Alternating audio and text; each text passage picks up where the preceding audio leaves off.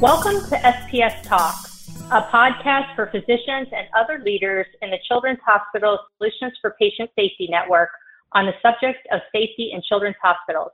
My name is Ann Lyren. I'm the Clinical Director of the Solutions for Patient Safety. Before we get started, I have a couple announcements. Solutions for Patient Safety's Fall National Learning Session is October 17th through the 19th in Atlanta. You can receive additional information about this conference from your project manager of, at your hospital on the SPS SharePoint website or by emailing ochsps at cchmc.org for additional information. Another announcement is for you to take a look at the uh, manuscript that our network published in the Joint Commission Journal on Quality and Patient Safety in July of this year entitled We Will Not Compete on Safety How Children's Hospitals Have Come Together to Hasten Harm Reduction. This manuscript had input from all of the clinical leaders across the Solutions for Patient Safety Network. Today's podcast is entitled Reducing Unplanned Extubations Physicians Driving Change. And I'm pleased to welcome two wonderful physician leaders in the SPS network to the podcast. First is Neil Maynard. Neil is an assistant professor of pediatrics and the director of quality for critical care medicine at the Monroe Carell Jr. Children's Hospital at Vanderbilt. He's been leading the unplanned extubation work there for seven years. Kristen Melton is an associate professor of pediatrics and a practicing neonatologist at Cincinnati Children's Hospital Medical Center, where she serves as the associate medical director for the NICU and fellowship director there as well. She's passionate about patient safety and actively works to improve both medication safety and unplanned extubations. Welcome, Neil and Kristen. Hi, guys. So this is Neil here. Um, and I just want to go over how we have helped drive change as physicians at my institution and some lessons I've learned from my colleagues across the country. Uh, one very practical consideration is you have to enforce with your staff that unplanned extubations matter. They are harmful, they are avoidable, and they are expensive. And when you're talking to your staff and your co-physician leaders, emphasizing harm to the patient is one of the most important ways to sell your message. But the part about this that is most important is that these are avoidable. Many studies have demonstrated that the use of a reliably performed standard operating procedure for your institution can reduce your harm rate. In addition, recently it's come to light that unplanned extubations impose an unnecessary economic burden on the patient, the family, and the hospital. One single center study cites an increased cost of about twenty to forty thousand dollars in charges. So, in summary, when you're talking to your colleagues, remember they are harmful, avoidable, and expensive, and we should work to eliminate them at our institutions.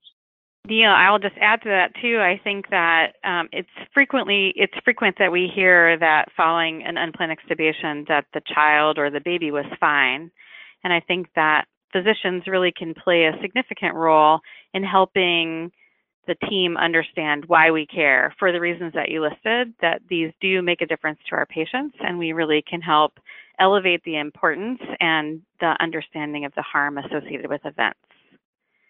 I think, secondly, one of the things that we wanted to reinforce for the role of a physician is that UE prevention really requires a multidisciplinary team approach. And the physician plays an important role in engaging that multidisciplinary team and really reinforcing um, having everyone involved in communication, both in your individual units and also on the unplanned, ex unplanned extubation team for your institution. So we would really encourage physicians to engage a team that includes respiratory therapists, bedside and RN leaders, other care partners who might be involved in the individual care of patients, and radiology staff.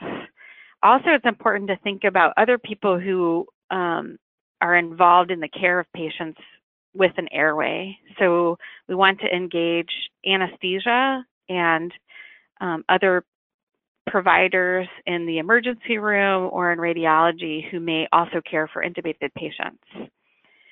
We feel like it's important that physician champions help to engage these different providers to recognize the importance of unplanned extubation, to have a shared mental model of practice standards across the units and across the hospital so that um, all of us are working together to implement the factors that we can to reduce unplanned extubation in our institution.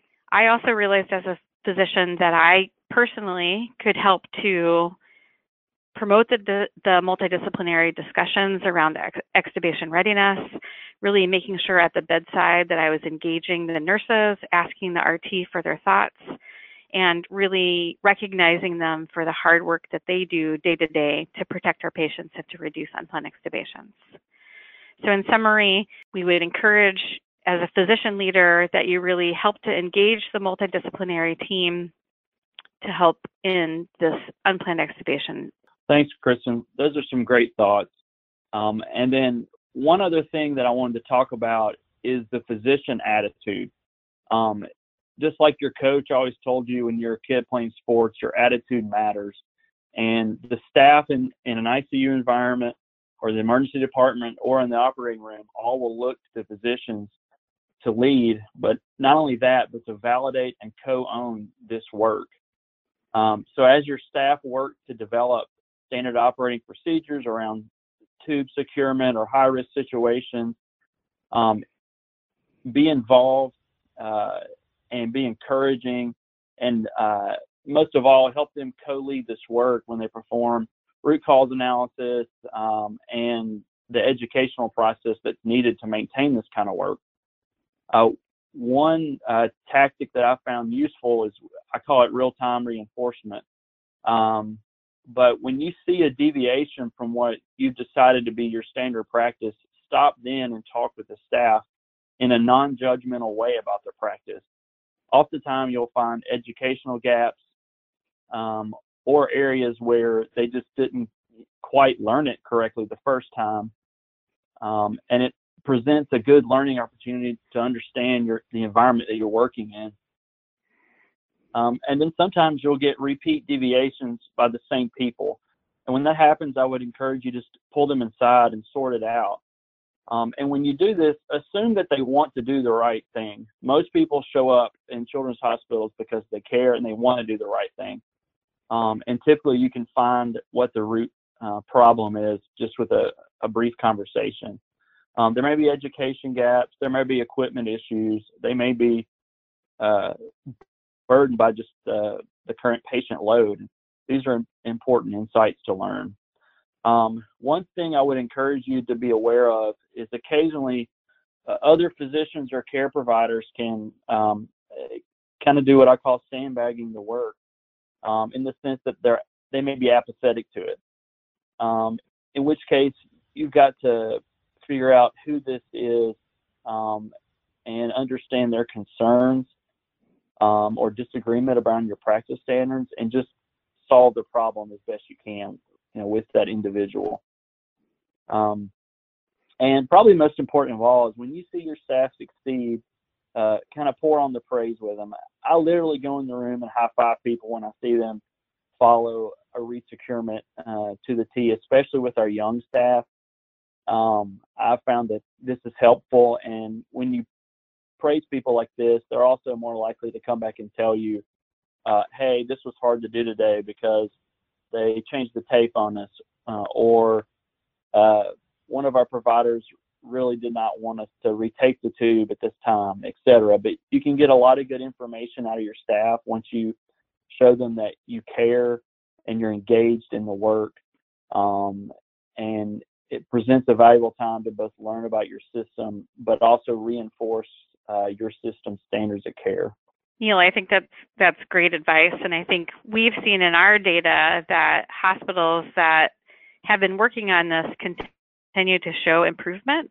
And one of the ways that they're showing improvement is going back to the basics and making sure that they're really doing the right thing every time and that we're reinforcing to our staff that they're doing things well. So just as you said, really praise staff when you see them um, performing their tapes, their tube securement, um, handling their high risk situation appropriately, that that reinforcement is going to help us all improve our reliability and improve our unplanned extubation rates. So we thank you all for joining us today in this important work. We're excited to continue to decrease unplanned extubations. Thanks so much.